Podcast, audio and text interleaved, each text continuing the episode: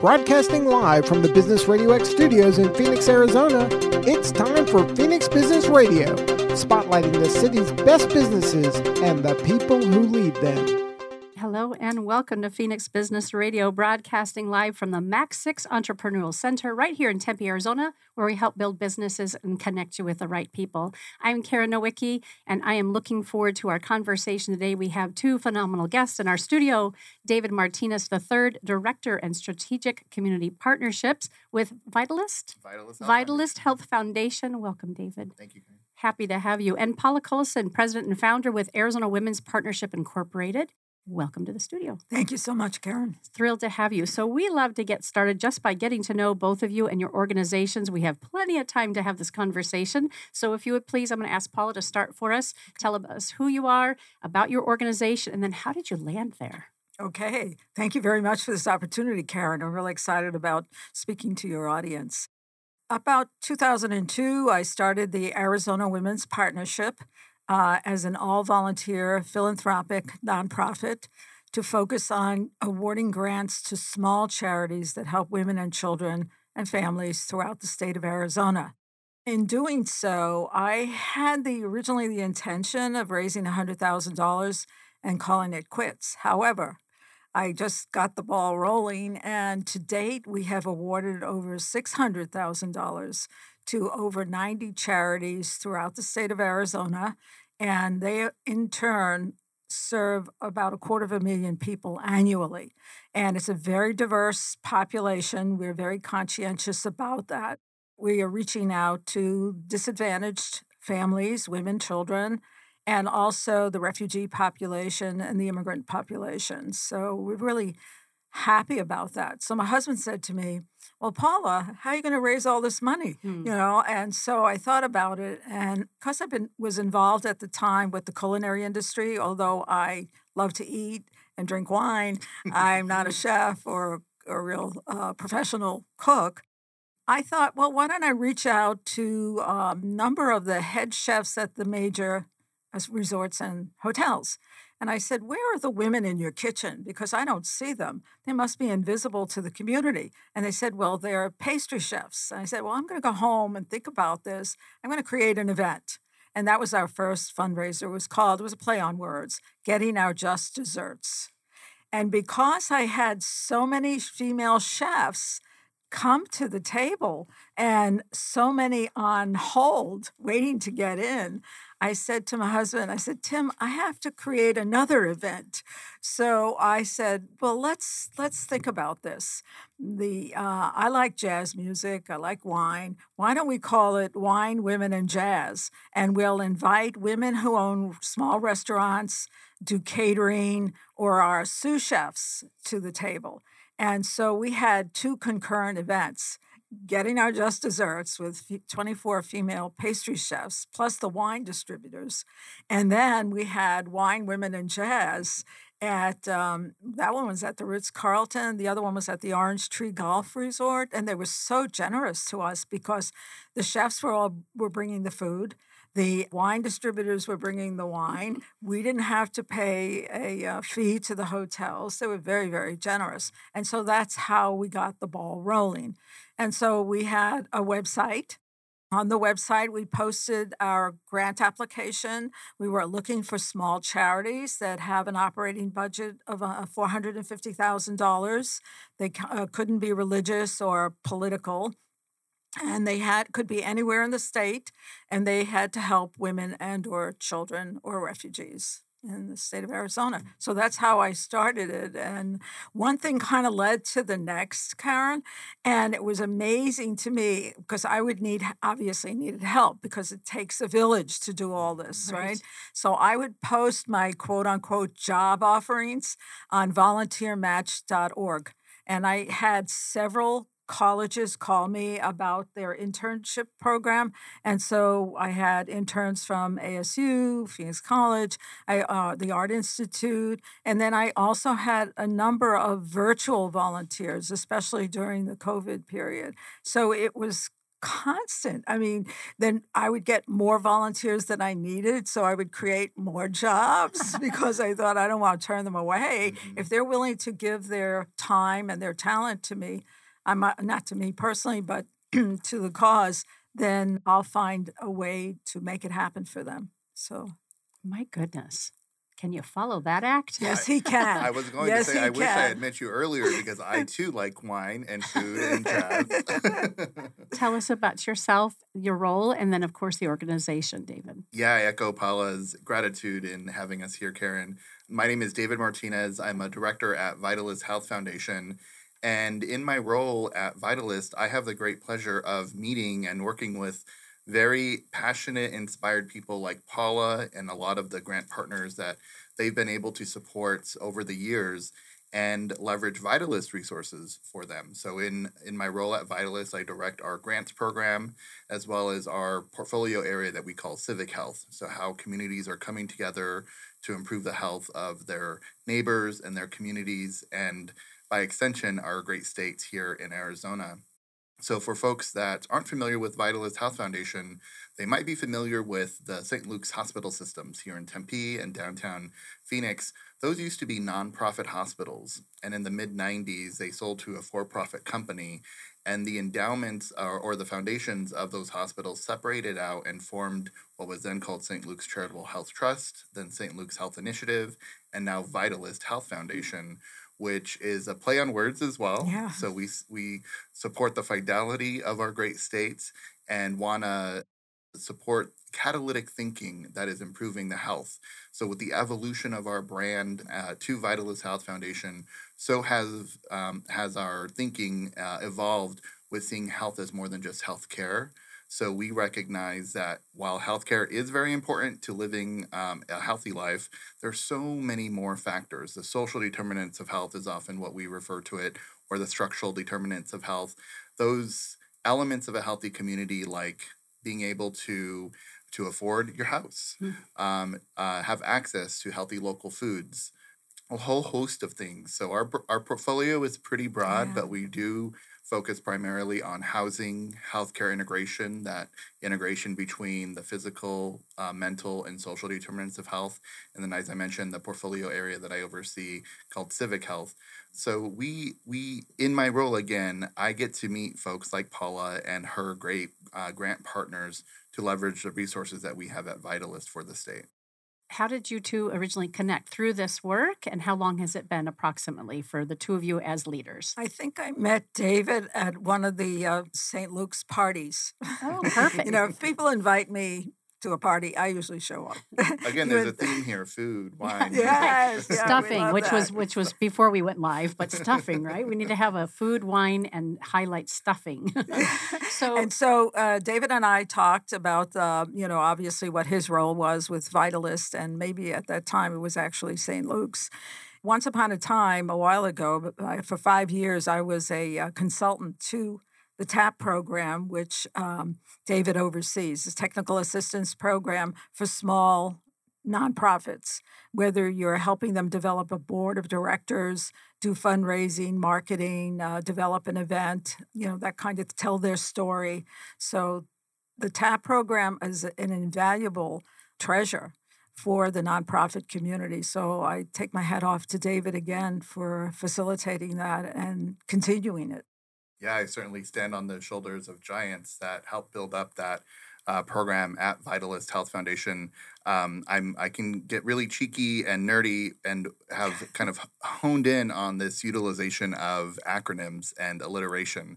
So part of our capacity building program at Vitalyst is to uh, leverage technical assistance partnerships or TAP because sometimes nonprofits just need a little tap you know, no doubt about it. They, they, get tapped out pretty easily because you know they're the ones that we're dealing with with the Arizona Women's Partnership, and I'll give you an idea of some of them.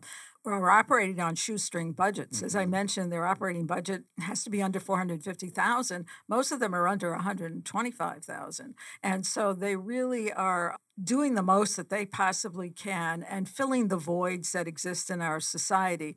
So we focused on um, domestic violence, child abuse, ESL programs, um, as I mentioned, refugee families, welfare to work making those women uh, have a transition period. We also focus on the extracurricular activities that most of these families can't afford. So uh, a number of them deal with uh, musical, ins- providing musical instruments and instruction for uh, children here in the valley and on the Navajo and Hopi reservations. So Mm. we're uh, we're really all over the state. As you can well imagine, Karen, um, David and I work with nonprofits that deal with crisis counseling. There's so much of a problem uh, in our society because of a variety of factors, you know. Um, so we we work to closely together too. And his source is very helpful to our grant recipients because every every two weeks, right, David? Mhm. Every two weeks, David sends out a list of potential grantors, Oh. and we post it on our website so that if uh, small nonprofits are looking for resources, they can go to his website or they can go to mine, and then they can also get on the distrib- distribution list so they can know when the deadlines are and not to wait until the last minute to ask for money. That's always a problem Right. because you're basically going to leave something out of the application and it's not going to be accepted, right? Yeah. Yeah, five years ago when I started at Vitalyst, I worked to rebuild our capacity building program and then uh, eventually um, began to direct our grants program. And we had all these great resources um, that were streamlined, coordinated. I just needed to get them out, to get the Mhm. word out about them. So thought, well, let me start an email distribution list. And again, with the cheekiness, I called it the tap tips email that goes out on Tuesdays. Of course. It all makes sense. Exactly. Initially, it was just to promote Vitalyst resources. Um, we had, again, rebuilt our capacity building and grants program. So we had a lot of resources to share. We have an open door policy. That's how we, we initially met. And we discover partnerships with groups that reach out to us. So we we definitely uh, encourage uh, partners or prospective partners to visit our website at vitalysthealth.org to discover partnership, um, whether it be our programmatic work in housing, healthcare integration, or civic health, um, or to explore the grant making partnership opportunities we have. Um, but our grant cycles are while we have an open door policy and we can discover partnerships throughout the year, we do have certain grant cycles uh, to engage our board for approvals of those grants. So I um, wanted to share more grant opportunities. So our, our list began to grow in the Hmm. email distribution list, and it's become one of our most popular newsletters. And thankfully, we have great collaborative partners like LISC Phoenix that uh, promotes grant opportunities as well, like the local First Arizona Economic Recovery Center right. our neighbors here at the studio that also promote grant opportunities and then connect these very hardworking nonprofit professionals with grant c- coaching, grant writing, free resources so that they can be uh, successful in their grant applications and be able to support their great work. And it's been wonderful for not only for us, but also for our grant applicants and their, you know, recipient, the recipients. I just want to share with you, Karen, and your audience, um, a number that we gave to this year. Uh, it's hard for me to say no, and not in our committee. We have a very, um, very conscientious committee. We look very closely, especially at the bottom line of these nonprofits that are who are applying for our grants, because we're we're we've been entrusted with donations and we want to make sure that they're used uh, correctly. Most of our grant recipients, I would say, of the 90, probably 75% are multi year grant recipients. They mm. can apply as long as they still are within our guidelines. For example, this year we awarded three thou- $33,500 about care for the elderly provides uh, services to the elderly in the East Valley. Alice's Place is in Winslow, Arizona, and they provide counseling and shelter for victims of domestic violence. There's a, a, a nice one in Tucson that we like. It's called the Angel Heart Pajama Proj- Project because it, you know, if people leave on a domestic violence situation, they have the clothes on their back, and the children don't have the pajamas. So, so it's pajamas and bu- and uh, books for abused and neglected children, and then the Arizonans for the Protection of Exploited Children and Adults. These are girls who have been uh, sexually abused, and they're housed in the Northwest Valley. I won't tell you where, but um, they are provided instruction, and so they can get their GEDs and then become gainfully employed. Arizona Reach is a uh, program on the west side, Avondale, and it's basically food insecurity for teenagers. Hmm. People forget about these young people, they're growing and they really need nourishment. So, Arizona Reach uh, is a new one for us, uh, two years in the making. Our Ballet Folklorico, I mentioned to you, Quetzali, uh, they provide opportunities for Hispanic youth in the Mesa area. Books for classrooms. They provide books for the Tohono O'odham Nation in southern Arizona. I mean, the list goes on. Care for the caregivers caregivers to, for disabled children. And uh, that's a very stressful environment to be in. Control Alt Delete provides services for women and children fleeing domestic violence in the Mesa area. Originally, they asked for money for um, uh, bus tickets. Now Mhm. they want they need uh, card uh, cards for um, gasoline Mhm. because they have cars. Desert Sounds Performing Arts been with us for a long time. Musical instruments and, ex- and instruction for low income youth, mostly in Mesa. Dignity House. These are women who were prostitutes who are now seeking shelter. They were trafficked and they're uh, in Metro Phoenix. They're being taken care of. I'll talk a little bit more about that later. Uh, Esperanza Dance Project. Again, dance and music is a wonderful Mm. way in terms of looking at holistic health to transcend this catastrophic experience, traumatic experience that you had as- a young person. Uh, the Grand Canyon Music Festival has a special component for Native American composers. They've been with us for a couple of years now. They're mostly Navajo, Hopi, and Salt River Pima youth composing music. Beautiful. And I they send us their CD every year when they apply for more money, and we're just like blown away. They have professional musicians playing their music, but they've composed it. And Yo Yo Ma went up this last year. Wow. Wow. Amazing. He's an internationally known cellist Sure. Helping at risk te- teens also on the West Valley. And again, this one is one that's totally volunteer. Uh, they provide food for teenagers in those high schools that are in the West Valley. Neighbors who care. Providing services for the elderly poor. The highest percentage of elderly poor, I think, in the United States, certainly in Arizona, are women, over 85%. Mm. So we know that that's going to be um, money well spent.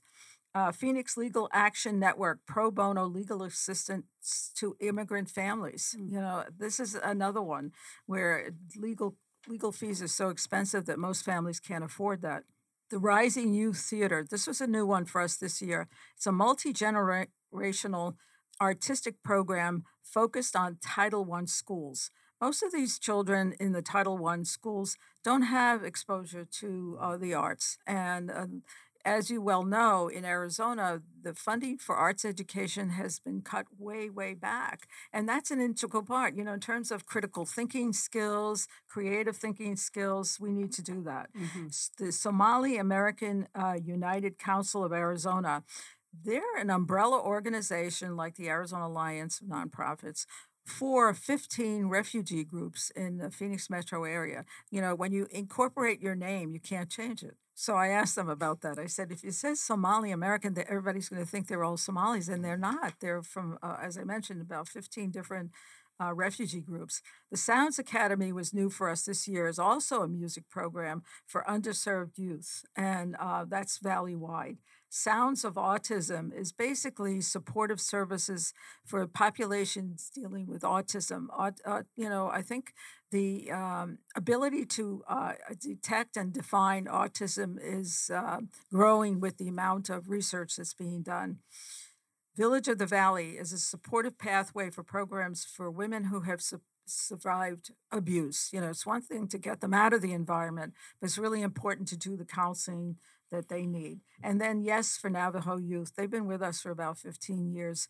Uh, the fellow who started it was a, a high school teacher on the reservation, and he wanted to make sure that the children had the right path in life, that they didn't get you know sidetracked into drugs and alcohol and so they uh, do they got them running marathons half marathons biking across the reservation cleaning up the trails it, it- it's it's wonderful the other one i want to mention and then i'll turn this over to uh, david was uh, one that's no longer within our. There are a number who have grown out of our, you know, our uh, guidelines is uh, Welcome to America. Hmm. Now, uh, the gal who started his brother in law was killed in the 9 11 attack, hmm. and she didn't want refugees to feel unwelcome because of what had happened. So she created Welcome to America, and she received the CNN Hero Award for it. Yeah.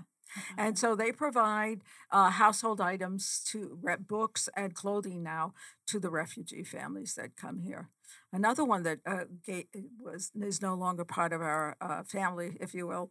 Uh, they became a multi-million dollar nonprofit is Gabriel's Angels, mm-hmm. and it's you know putting children and dogs together. What could be better? the dogs have to be trained so that they are uh, passive, and the children love petting them, washing them, hugging them, kissing them, and it's it's developing a sense of trust after you've been abused because they take the dogs to the crisis center and also to the um, shelters. Yes, so. very familiar with a good portion of those. I'm pretty proud of myself for the six years that I've owned Phoenix Business Radio X. Yeah. We've had a lot of those folks on there, executive Great. directors, donors, uh, corporate partnerships. So I'm really thrilled to have uh, have you here today. And I feel like it's important to give Elena Thornton a shout out. Oh, yes, definitely. because she's the one who introduced us and said you must have Paula on. and Paula was smart enough to bring David. So yes. shout out to our friend Elena and her um, advocacy and love for the arts, of course. In fact, uh, Blue Guitar Magazine. Are you familiar with yes, them? Yes, of course. I'm a featured poet in it, in their edition this month. They just came out yesterday, and she we were talking about poetry when she and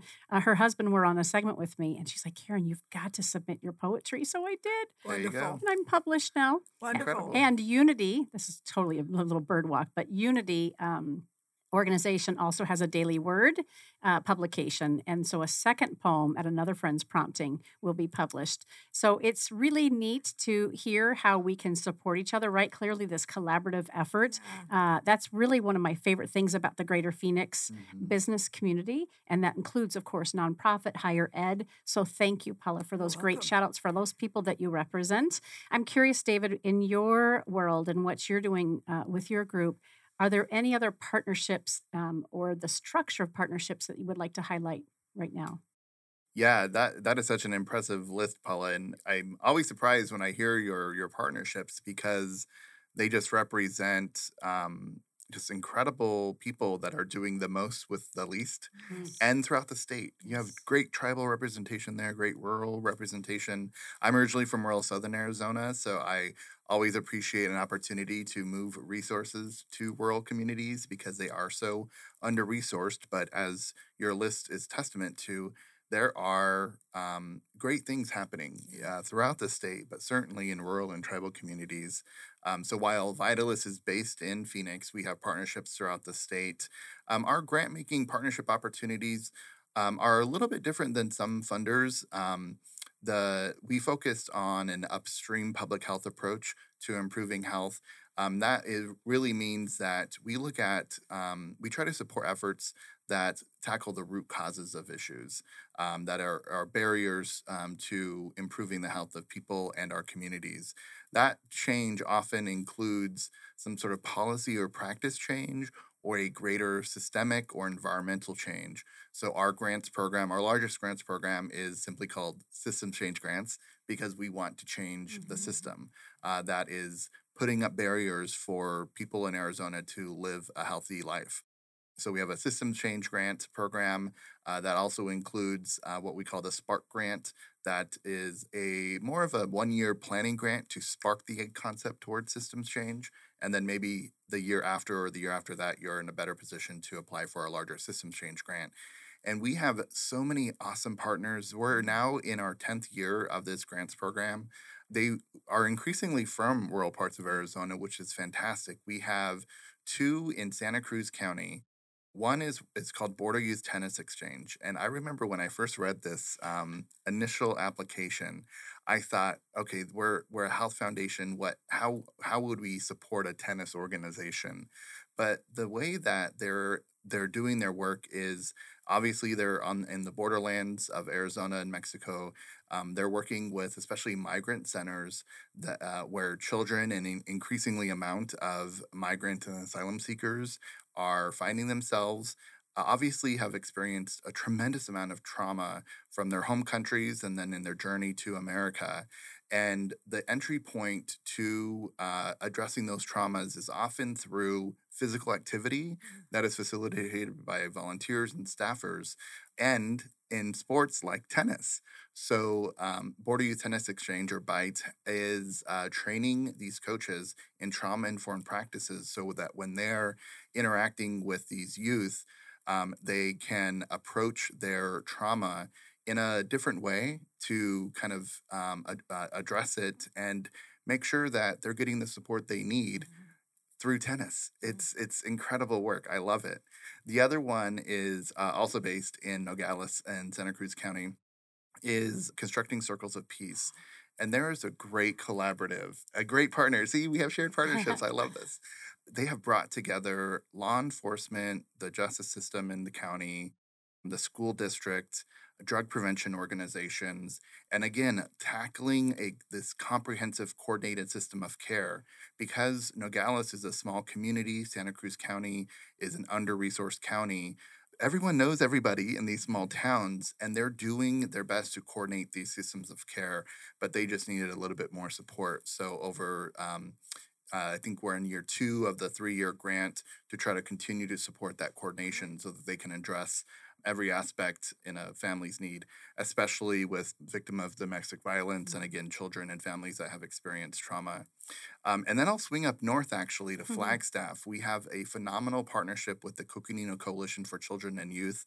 Again, an, a coalition of partners from sort of the I 40 uh, mm-hmm. corridor in northern Arizona from from the the Tri County area all the way to the Navajo Nation that is tackling trauma with especially tribal youth, tribal communities, rural communities, and they're working with the city of Flagstaff and Coconino County to try to inform uh, their policies at the city and county level with this trauma lens to take a whole person approach to improving the health of those communities, especially that have faced trauma. And I participated in one of their conferences um, a couple years ago and this is heavy stuff that these partners are dealing with and trying mm-hmm. to address. Trauma is a really heavy, uh, heavy situation, and there's there's science that shows that there trauma becomes intertwined in your DNA. So there's intergenerational uh, uh, trauma that exists. But uh, one of the speakers at the Coconino Coalition for Children and Youth conference said that we know that there's intergenerational trauma that exists, but that also means that there's intergenerational solutions. Mm-hmm.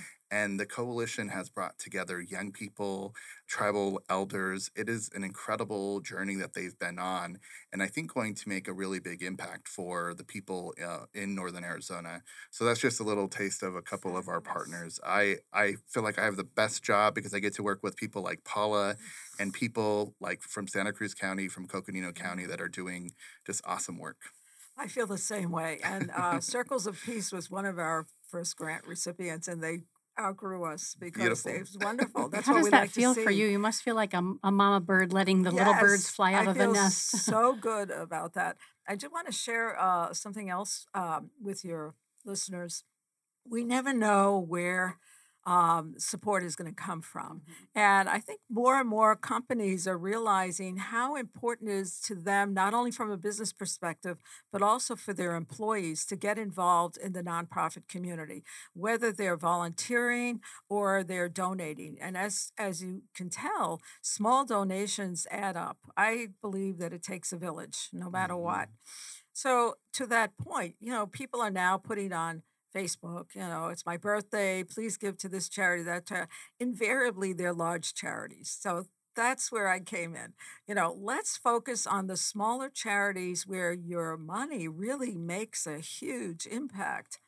So, to that, I just want to share this with you.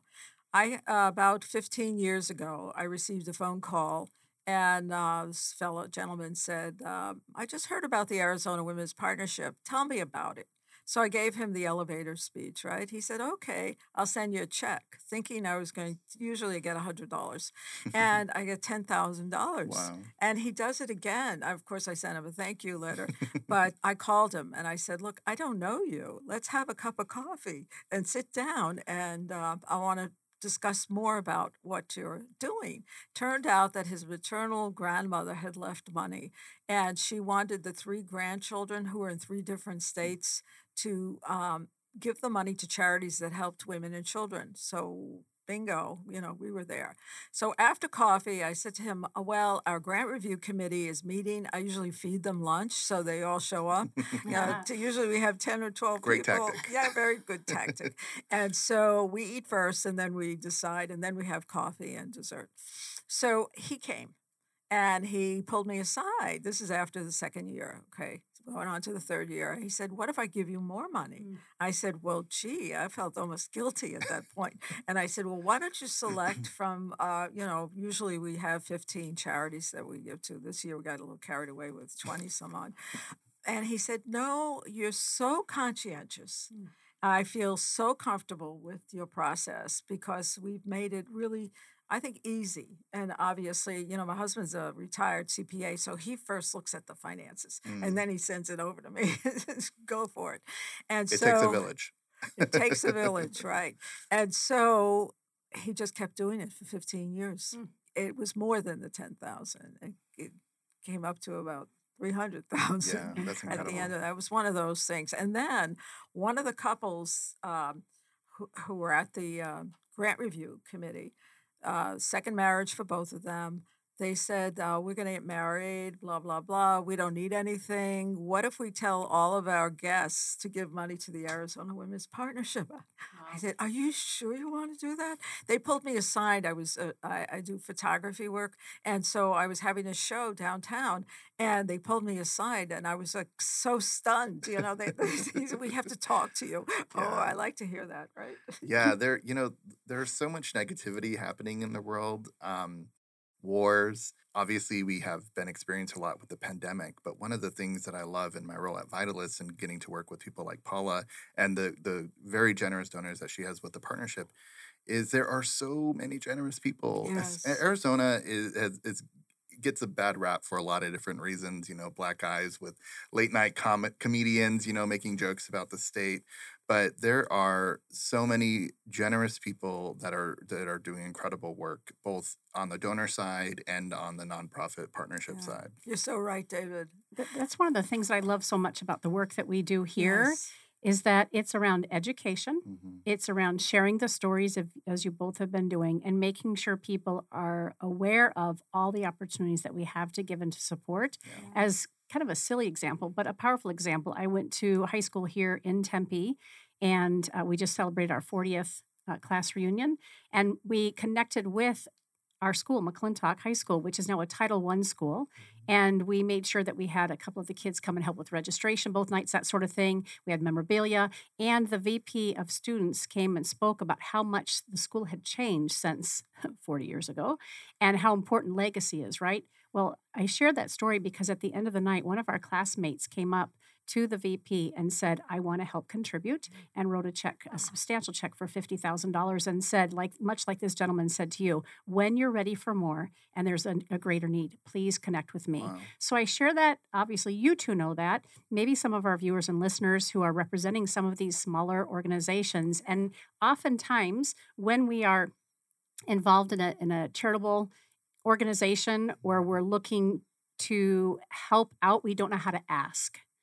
And the ask is everything, isn't it? Mhm. we must be able to educate, get the word out, and really just put ourselves in positions like today doing this interview and even the great work that you both have been doing help support people to get the the, uh, the help that they need so love that you've been sharing these stories And I think David will agree with me that uh, for us to get the word out, the media has been especially generous. good No, uh, seriously, over these years, because I've been doing this for 21 years now. As I said, I was going to stop, but I couldn't, you know.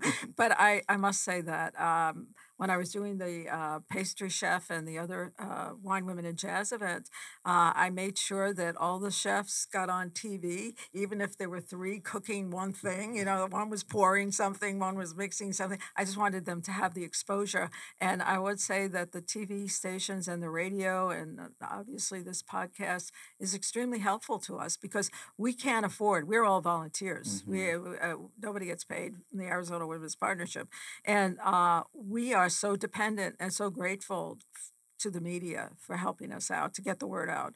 And now with social media, of course, we're all everywhere. So Have Yeah. you found Thank that you. too, David? That the that media is supportive of you and the organizations that you help.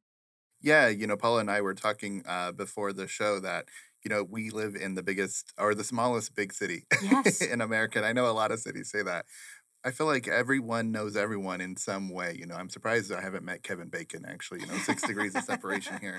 But um, there aren't very many native Arizonans or Arizonans. I still don't believe you you graduated 40 years ago, Karen. True. but um, you, you know, a lot of people that are you know maybe watch the news uh, and see the doom and gloom of the world and feel down. Just do the simple act of one, get to know your neighbor, because you never know uh, what good can come of that. We have a great partnership with the Center for the Future of Arizona that uh, sets the Arizona We Want uh, agenda, and they do polling through the Gallup organization of Arizonans. And uh, a while back, their data showed just just twelve percent of Arizonans knew who their neighbor was. Oh. And I Oh, thought, yeah. well, if we want to work on improving our democracy and improving our state, do that simple task of getting to know your neighbor and uh, one up, get to know your your local charity, um, your school, your local elementary school, or your church down the street that you might go to, and find great opportunities to volunteer or to give charitably. And it doesn't have to be a lot of money. I was just at the Association of Fundraising Professionals uh, luncheon, and these are all uh, fundraisers for nonprofits throughout the state. And uh, we they honored um, some very generous people. There was one um, that was being honored uh, and recognized, a volunteer with Honor Health, and her uh, children, when they were born, had to go to the NICU, and they got better thanks to the great uh, nurses and staff at Honor Health. And to give back, she simply started to host a tea with all of her friends and raised, I think, maybe ten or twenty thousand dollars initially. I can't remember.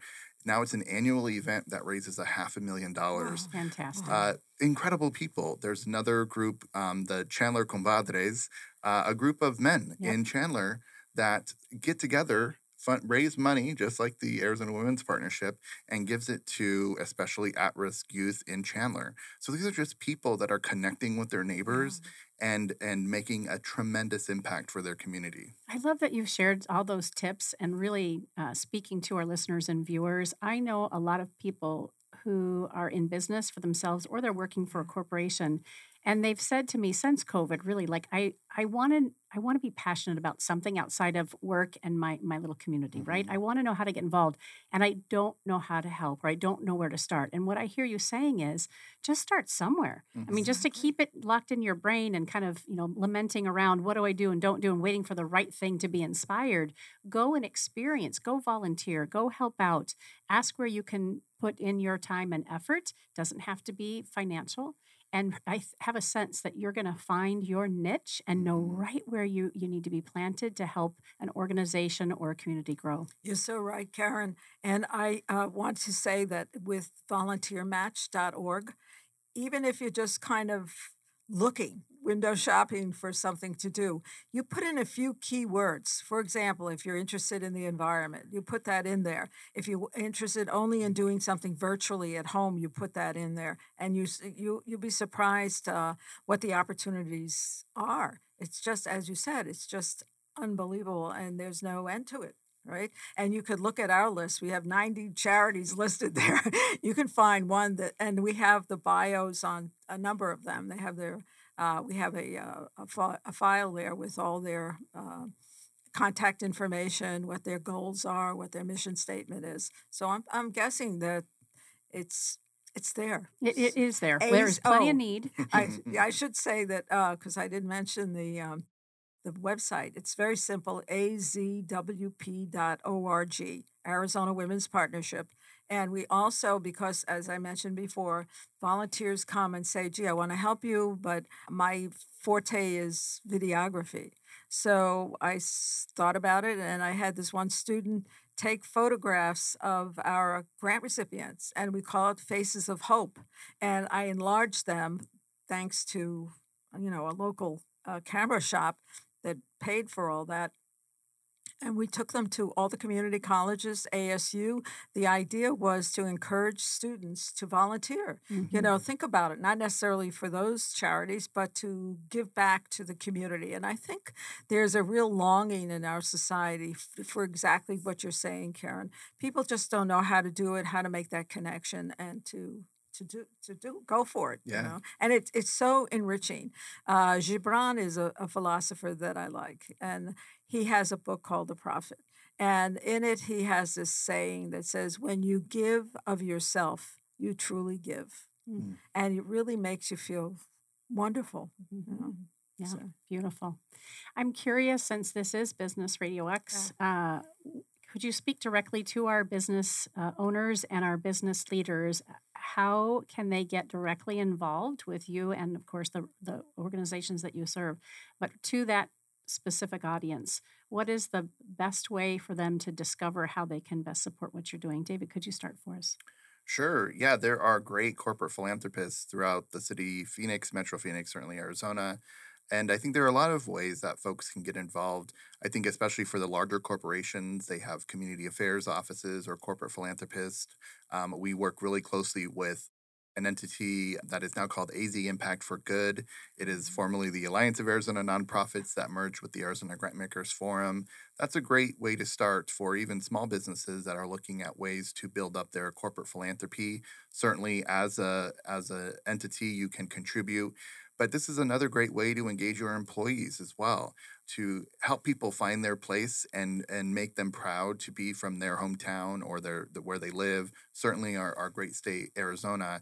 Finding a local nonprofit charity that you can adopt and embrace, especially in the spirit of giving, in the season of giving, uh, that's an easy um, way to do that spend a day, allow your employees to take a kind of volunteer day off and go to the food bank and uh, help pack emergency food boxes, which we know is still a critical issue here going into the holidays where people don't have uh, a turkey or stuffing to, to put on their table and set up employee match programs. So both volunteer matching, but if your business has an opportunity to match contributions from your employees, that's another great, easy way to show that you care about the community where your employees are from, that you uh, care about our states.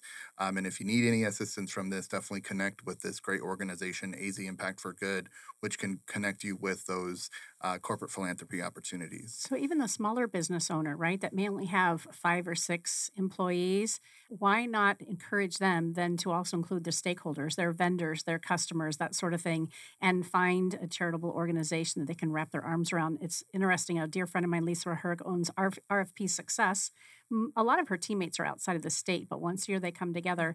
And I saw pictures of their team the other day doing an adopt a highway cleanup, oh, right? Yeah. So there, there is, as you both have pointed out, there is the need. Mm-hmm. Find what really speaks to your heart. What what experiences have you had you have you had in your life that have you a champion for different aspects of our community that's in need? And and go find that connection. Uh, speak, if you would please, Paula, to again how business leaders, women perhaps in particular, can get involved with your organization and best support what you're doing. Well, thank you very much for the opportunity again, uh, Karen. I think in terms of the entrepreneurs, uh, the entrepreneurs that are, are, focused on small businesses, maybe there's only two or three of them, and I think that uh, you know what David is saying is very true. You know, you develop this core of support, whether it's a, in his case large corporations, but in in our case it's the smaller uh, non uh, businesses. Um, and women constitute, I think, 75% of the new businesses that are being established here in the state of Arizona. It's amazing. Um, I had the opportunity to go to um, a restaurant that I had seen focused on PBS and it's female owned. Mm-hmm. And the place was packed. And I was so happy to see that. It was in North Scottsdale. I don't want to you know give advertising to one person and not somebody else but i think the other way is that unfortunately during the course of our lives people pass on my, my friend a, a close friend of mine passed away and her, her husband gave donation in her name and so we have a number of those listed on our website the point being that most of the time that money goes to large charities. Uh, you know, that's what people think of. Uh, not to take anything away from them, But the fact is that there's so much need at the other end. And for smaller uh, entrepreneur entrepreneurial businesses, maybe that's the way to go rather than to get lost in the shuffle uh, where your your logo will appear on their website. I mean, our grants aren't that large, you know, in the in the final analysis, and our logos on just about every one of our grant recipient websites, and Mm-hmm. they're you know, so that's good social promotion. You know, uh, when you say conscious capitalism, I think that's where it's at. That's what know? it is. All Yeah. stakers win, Thank you. reciprocating each other, Yeah. supporting each other. I love that you pointed that out with the small business leaders. They can relate, likely, to the um, grassroots efforts and the Yeah. volunteerism that's required to have some of these smaller nonprofits succeed so that some of them can graduate and have this massive um, impact that you spoke to as some of the folks have come through your grant Yeah, program. no doubt. I love that. Yeah. So as we kind of wind up our Oh, conversation, if you can believe, I know that we're it, we're almost finished with our conversation today. But as Paula said when we were in the green room, both of you each could have a full hour to yourself, and I have no doubt. I love that. I would love to hear from you personally as well as professionally. Why this work for you? Like, does it go back to an, an event in your life, or even just the way you were raised, or somebody who influenced you? David, would you mind starting for us? Why this work? Why is this who you are in the industry today? a person that inspired me, inspires me still, is my mom who passed away earlier this year. And I always tell the story of her because it gets to the point we were just making with you can have the least and do the most. My mom uh, was a, uh, a homemaker, a housewife, stay at home mom of six kids in rural southern Arizona uh, in a town called Marana, just outside of Tucson. And our neighborhood was a very poor neighborhood. There weren't a lot of resources, including childcare. And we know childcare is a huge issue today. Even when you can find childcare, it is so unaffordable. And we're trying to tackle that collaboratively with a lot of different partners. But when I was growing up with my five siblings, my mom saw this need for childcare. So even though she still had to raise us six kids, opened up the doors to our home and became the neighborhood babysitter. And she, uh, we didn't have much, but she saw that community need, met the community need, and helped raise the kids in our neighborhood. And when she passed away earlier uh, this year, uh, I was down in my hometown with my family, and we um, we took my dad out to to lunch. The table next to us was uh, somebody that I thought I'd recognize, and she was a staff member at our elementary school.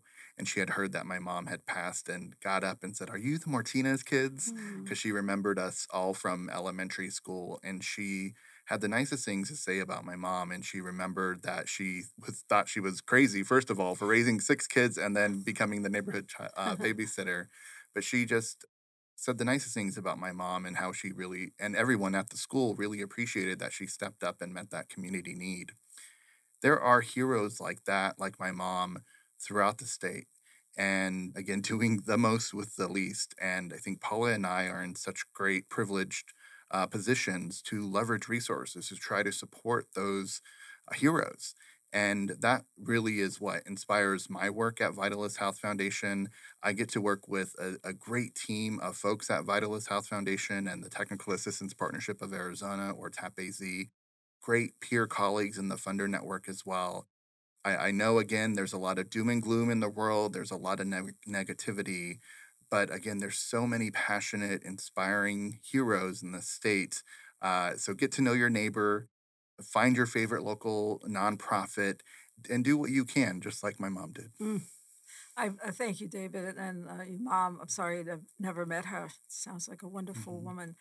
I am I'm the daughter of immigrants, and so my parents really didn't want to talk about their childhood because it was so traumatic. My father was a newsie on Second Avenue and Second Street in New York City when he was like 10 years old, and then uh, when he was 16, he got a job with the New York Times, sweeping the floors, and then he joined the union, and so he stayed there for 42 years. Wow. He brought home the New York Times every day. Uh, he came home because he worked nights. Came home about eight o'clock as we were leaving for school, and we we had to read it. I mean, that was he said the key to success in our society is through education. Love And my mother felt the same way. She be, she was a self-taught seamstress, you know, working in the sweatshops in New York City. But at that time, New York City was a fashion center. And so she worked for the, she got to work for the top designers because she was really conscientious and good. And her dresses would appear in Saks window or Bonwit Teller. But they always told us that never take for granted what you have. Mm-hmm. Now they're telling us this, and there's six of us in a one bedroom apartment with my grandfather. And my father turns a closet into his uh, photo studio. He develops the photographs there because he, he uh, photography was his hobby. They they saved enough money to buy a house, but they always said always look back and help the next person. Don't take anything for granted. And so that was was my upbringing. And I thought when we came here, coming from New York City, you can make a lot happen here. And I think David sees that. This is a big, small town. Once you get connected, you know how to get the ducks in a row mm-hmm. and you have them quacking your song. no, seriously. I was uh, president of women in management for a corporation here, a large corporation. And I thought, you know, why don't I do something for the women of Arizona? This was back in the day. And so I came up with this idea and I contacted women who also had management positions within the corporation. I said, if I can pull this off, would you support me? Mm-hmm. You know, you in Flagstaff, you in Payson, you in Prescott, you in Yuma, you in Tucson. Mm-hmm. They all said yes. So, with that idea, I took it to women who had executive positions with women's organizations. And I said, like, I got this idea, blah, blah, blah. Would you support me? Yes, we would. So I approached the governor and I said, Look, I have this idea. I'd like the year proclaimed for Arizona women. And he said, Okay, sounds like a good idea. I will appoint two of my special assistants to help you. Okay, mm. I'm not kidding. So I'm doing this in conjunction with my job, so I don't sleep anymore, right? I'm drinking a lot of coffee. But I saw that you can make things happen. If you have a vision and you're willing to do the work and you really don't need the credit for it. That's mm-hmm. another important yes. issue. Let uh, other people take credit for it and sometimes position it so they think it was their idea. It gets done. I was only going to have five events this year, that year. I wound up with 100. Mm-hmm. Had to take a leave of absence from my job, convinced the Arizona Republic to do a su- special supplement, was contacted by the President's Council on Health and Fitness to do a fi- fitness se- session down at the, at the uh, conference center. It just kind of went on and on. So a couple of years ago, I decided that I was going to do a women's art show. I was going to curate it. And I pulled together a jury of uh, a diverse jury Black, Hispanic, Native American, Asian American, and Anglo women. And uh, we did it. We had in celebration of women, and unfortunately, COVID closed the show down. It was at the Herberger, and then we took it two years later at the Arizona State Capitol the Arizona Women's Partnership was the featured nonprofit. I that was part of the deal. I'm doing all this work for free. the Arizona Women's Partnership will be part of this, and um, the, I was contacted again this year. So the show is now uh, it's a different show. We have now 38 women artists. It's at the Arizona State Capitol Museum until December 16th. Hmm. Wow. Wow. the two of you. I so inspiring. Want, both of you. I'm so glad to know you, Paula. My pleasure. My pleasure to know both of you. Oh, my goodness. Yeah. yeah. The great thing about the timing of our conversation today, and again, I'm deeply appreciative, Elena Thornton, for yes. the introduction, is that Giving Tuesday is coming up in mm. five days. Am I right? Or two, wait, today's today's in a week. Yeah, in a week. yes, I, I don't even know what day it what is. What is time? right. Anyway, soon in a week uh, Giving Tuesday. So it's a great opportunity again to uh, put yourself out there, start connecting with the charitable causes that are interest to you. And if you're not sure which one you want to run with long term, go play around and, and give where you can and, and offer your support. Uh, let's finish up our segment today by each of you again just uh, letting us know the name of your organization, where we can find you on the World Wide Web, and then what social media outlets um, make sense for us to follow you as well.